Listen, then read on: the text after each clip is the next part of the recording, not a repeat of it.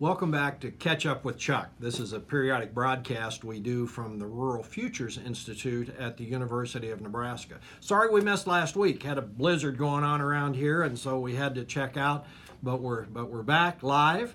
I'm Chuck Schroeder. I'm executive director of the Rural Futures Institute. And you know at RFI we believe that leaders are known not so much by their title, but by their vision, their ideas, their energy, their passion, and their engagement in collective action.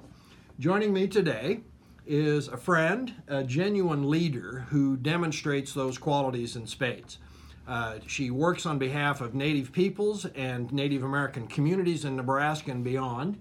Uh, Judi Gaiashkibos is the executive director of the Nebraska Commission on Indian Affairs, and she's someone who has really invested generously of her life and her talents and her career to solve problems and win respect for Native people and cultures uh, in a lot of places. So, Judi, welcome. We're delighted to have you today. Thank you, Chuck. It's an honor to be here. Well, listen, we want to get a picture of Indian country and Nebraska and the Great Plains, but you have such an interesting story yourself. I want you to tell our viewers a little bit about your background, your education, and what you got, what got you into these leadership roles. Okay, thank you, Chuck. It's a journey, as all of us have journeys in life, and so I will just tell you that I am a member of the Ponca tribe of Nebraska, and I descend from Chief Smokemaker. And my grandfather was the last chief of the second rank of the Ponca tribe prior to our termination. He was born in 1878. And my mother went to the Genoa Indian School, a school, one of those military schools that was. Um, the purpose was to kill the Indian and save the man. And uh, then she went back to the reservation up along the Niobrara where Standing Bear was, uh, grew up, and uh, she was on the tribal council. So I descend from a, legacy of leaders from my mother to my grandfather to great great grandfathers. On my Santee side, my grandmother came down. She was born in 1890 and she came down from Morton, Minnesota to the Santee Reservation. So then, going forward, uh, my mother left the reservation and moved to Norfolk, Nebraska. So I grew up first generation off reservation. I'm an urban Indian. And I went to school in Norfolk, Nebraska, and then I eventually received my bachelor's and master's from Doane University in Lincoln as a non traditional student and single mother. And I now am a trustee at Doane University. So that's kind of my journey uh, from you know, the Genoa Indian School to up to today. And I have two daughters who both graduated from the University of Nebraska. one is a teacher, and the other one then went on to law school in New York, Columbia Law School, and she practices international law at Akin Gump, and Indian policy is her field, and water law is her specialty. So it's really uh, the arc from the Genoa Indian School to kill the Indian, and then ironically, my daughter is advocating on behalf of Indians, and my life work for the past 22 years has been to serve our Native people in the whole state of Nebraska. And so I just really am blessed and honored and feel that it's sort of natural that I came from those leaders and of my 10 Absolutely. brothers and sisters that I'm the one that's now kind of providing a voice for our people. Sure, and what a legacy you're leaving as well uh, through your family, Judi. And so you have been with the commission for those 22 years? Since 1995. Okay. Prior to that, I worked for the Ponca tribe as our first uh, NAGPRA person that dealt with the return of human remains. Our tribe was restored in 1990, Right. and uh, that's the same year that the federal law was enacted. And the state of Nebraska was the first state to have human remains protections. Well, that that's a proud story uh, that you've had a, a big part in. Well, listen, you represent an important segment of Nebraska's culture, our economy, and our history. Um, Native people and communities are not homogeneous. they they have differences. They have complex and differing histories, and some of what you've just described, as well as uh, varying contemporary challenges and opportunities and simply ways of viewing the world. Give us a picture of Indian country in Nebraska a little bit. Well, I think a lot of Nebraskans don't realize that Indian people are in their communities and they really have no clue. Uh, more Indian people live off reservation than on reservation. And uh, so, like myself, they're urban Indians. We have three land based reservations in our state where the offices are headquartered. So, headquartered tribes, uh, the Santee Sioux have a reservation, the Omaha, and the Winnebago. The Winnebago were forcibly brought to Nebraska as the Santee Sioux were. Uh, the Ponca tribe, you know, the story of Standing Bear, we were forcibly removed, but luckily we're able to come back home. But then we're terminated in 62. So uh, we went from four reservations to three, and many Nebraskans don't know that. Uh, the picture, numbers wise, we don't, you know, we're small in numbers, and so when you see these um, different maps and statistical stories on the news, it's usually diversity is not Indian people. It is African Americans, Asians, and Hispanics. We are not even, you know, on the radar screen. Yet we're the first people. So Right. that's that's unfortunate. But we really feel like uh, today in, in Nebraska, good things are happening. Uh, maybe not as fast as all would like, but we've made progress from when I started in 1995 to until today. Uh, the footprint has grown. We have changed some of the negative stereotypes. We have so many of our young people that are going to the university and other colleges and graduating in all fields. So we are very proud of our young people and the legacy, and it, it, it's great. Well, listen, uh, thinking of uh, success stories, one of the most dramatic success stories uh, with Native Americans in Nebraska would be Ho Chunk Inc., uh, owned by the Winnebago tribe. And, uh, Absolutely. Uh, Lance Morgan is, is a well known figure around the state who's who's really uh, not only driven that entrepreneurial venture, but uh, has, has been a, a spokesperson for that work. So, talk a little bit about what's gone on there and what that might mean for uh, other elements of the Native community in Nebraska. Okay, Lance Morgan is really a great Nebraskan, a hero for all of us, and he went to the University of Nebraska and then to Harvard. He's an attorney. We're very proud of Lance, and he's just a great spokesperson throughout Indian country, throughout the whole United States of America. He has received many awards from Harvard. What they've done in that rural community up on Highway 77 is something that our state should be very proud of, but oftentimes isn't really, you know, touted as much as I think it should be. But you know, you think they have a tribal college, they have a hospital, they have a roundabout. How many rural towns in Nebraska have right. a roundabout? Uh, they have done so many great things through Lance's leadership, and they have internal stability where the governance has been allowed to guarantee the success. And that's often in Indian country, many times uh, internal challenges sabotage the project. So I think Lance has lent support to other tribes in Nebraska, and they look to him. He partners with them and provides a lot of leadership abilities.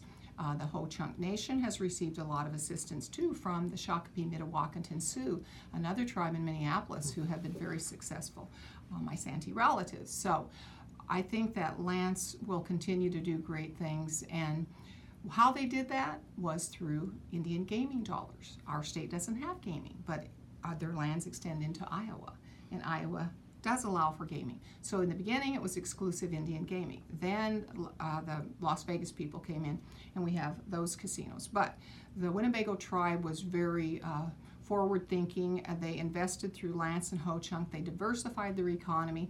That has put them in a position to be able to continue to grow. And they have contracts all over the United States, you know, federal contracts. They don't just rely on jobs there. The money comes back. You want new dollars to come into communities. You can't just make money off of the people there. So with tribes and the tax structures as it is, that's a challenge. So Sure. yes, Lance is super, super great, and we think that he's done a magnificent job that other rural communities in Nebraska could look to. I also think the Santee Sioux Nation, that's another example of uh, a community that's kind of off the beaten path that have done good things. My 12 years in Oklahoma uh, included a, a good bit of work with the Chickasaw Nation and, and others that uh, makes me think every time I look at Ho Chunk Inc. two things. Number one, uh, while there was strong leadership, there was also an effort to develop other leaders within the group that are coming along, taking responsibility for uh, number two, the diversity that they're starting to create in their economic model. So it isn't just gaming, uh, that we that would be relied upon, but actually building out it. And then consequently, the community is strengthened with healthcare, with education, those things that really do, we know, uh, spell long-term viability and, and a thriving capacity for a rural community. So I think it's been a great story. Well, listen, uh, so that's one of the most dramatic stories in Nebraska, but there are, are other communities where uh, Native leaders have said, you know, we're not okay with where we are. We think we know where we want to go. We want to do some things together to enhance education opportunities, economic development opportunities, building upon our cultural values, but moving toward a stronger community. Talk about some of those uh, efforts that are maybe a little less well known, less spotlighted uh, than Ho Chunk. Okay, I'd go back to the Santee Sioux Nation because they are way up in northeastern Nebraska, and you have to drive 12 miles off the highway to get to the reservation. So that is really um, an isolated community. But they have a tribal college, which is part of the Omaha Nation Tribal College, Nebraska Indian Community College. And so the Santee were able to most recently develop a golf course. It is a beautiful golf course that is uh, designed like some of the greatest golf courses in the whole United States. And what's unique about that is they've been able to take their cultural uh, values and infuse them into the various holes. I'm not a golfer myself, but the summer we went up there and we had a tour, rode around on the golf course, and the sand traps, is that what you call them? Yes, yes. Uh, they're shaped like a barefoot claw, uh, they have a fox, different symbols uh, that are culturally uh, special to the Santee Sioux Dakota Nation. They also have at each hole, when you're there, uh, standing around visiting with your colleagues, you can read these kiosks that tell about what the significance of that particular sand trap is, and you learn more about the tribe's culture. So I think that's a really awesome way of bringing your culture into also activities that help you to be strong warrior people through good health. So they want their young people. Golf is something that Native people can do. We also can go to college. We can do all the things that other people do. and there's nothing wrong with tribal people being successful. And we so we, I'm so proud of my Santee relatives that through the leadership of Chairman Roger Trudell, who's been there a long time, through gaming dollars, they have a class two casino because they're in Nebraska. They can't have a class three casino. They had for a while when I first started under Governor Nelson a non compacted class, um, sort of like a class three casino. But there, I think, is an example. Uh, the Ponca tribe has tried to develop, without a reservation, some tourism through um, the story of Standing Bear. They have an earth lodge over at Niobrara and a, a, some new sculpture pieces that they've created, and they're doing a lot of innovative things. And then if you go down to the southern part of the state, the 19.5 miles of the Standing Bear Trail that the tribe took deed to from the Nebraska Trails Foundation. That's a good example of a partnership. And it's a win-win for the state of Nebraska and it's also helpful to um, all the communities along the way, whether that's Beatrice, down to Barneston, and for the Ponca tribe. And that too promotes healthy living, riding bicycles, golfing. So for our children and uh, going forward, we want our people to be successful in a holistic way, that we can be educated, but that we don't have to give up who we are, that we can stay, uh, you know, connected to our tribal values of respect for place. We love Nebraska. We love the Cornhuskers, but we also love our Dakota stories and all of the other, the Winnebago, the Ho Chunk, those Sure. stories. And so that's what's really great about working at the Indian Commission, that I can be a part of working with the legislature, the governor, to through the 150 celebrations to make sure that those stories were told. On Centennial Mall, we've just redone that $9 million project. There's a footprint of Native uh, presence on that mall Right. and wherever possible that's what i try to do is to bring the voice of the first people and in a proud good way that can benefit the whole state You're always bringing people together. And I have to tell you, one of the reasons I wanted to have Judi on this show is that she's very deeply involved in a project now that really has captured my imagination, and that's the restoration of the Dr. Susan La Flesche Picotte home and hospital in the rural community of Walthill, Nebraska. Some of you I know have uh, read UNL professor Joe Starita's book, Warrior of the People, uh, that tells this fascinating story of Dr. Susan and her life, because she not only was the first Native American medical doctor, but uh, she was just a genuine hero uh, in so many ways. So, Judi, I know you're helping to lead that effort for that restoration. I want you to talk a little bit about uh, what's going on there and what some of your dreams are for that great project. Wow, that is uh, something that I'm really enjoying working on, and we have so many great Nebraskans that are joining the team, if you will. Back in the day of Standing Bear, there were all the people in Omaha that helped.